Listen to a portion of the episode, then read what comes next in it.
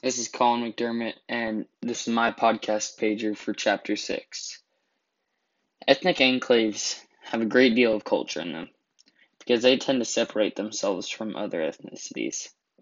They are usually neighborhoods or cities where minorities can live near each other and make the area feel like their place of origin.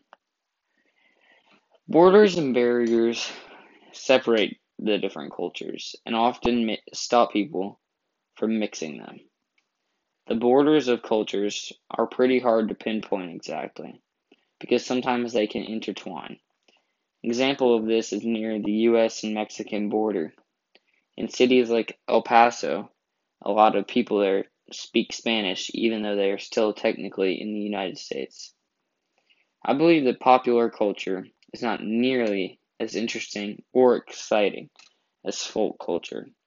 While popular co- culture may be liked and enjoyed by many, folk culture is more mysterious because it is only known to a select town or city. This reminds me of the time that I went to Alabama for a soccer camp.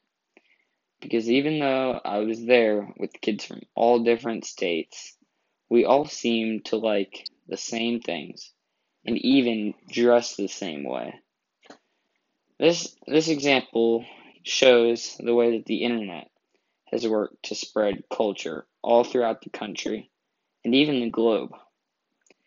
If I had to create a book cover for this chapter, it would probably have the globe with different representations of each continent's culture on them.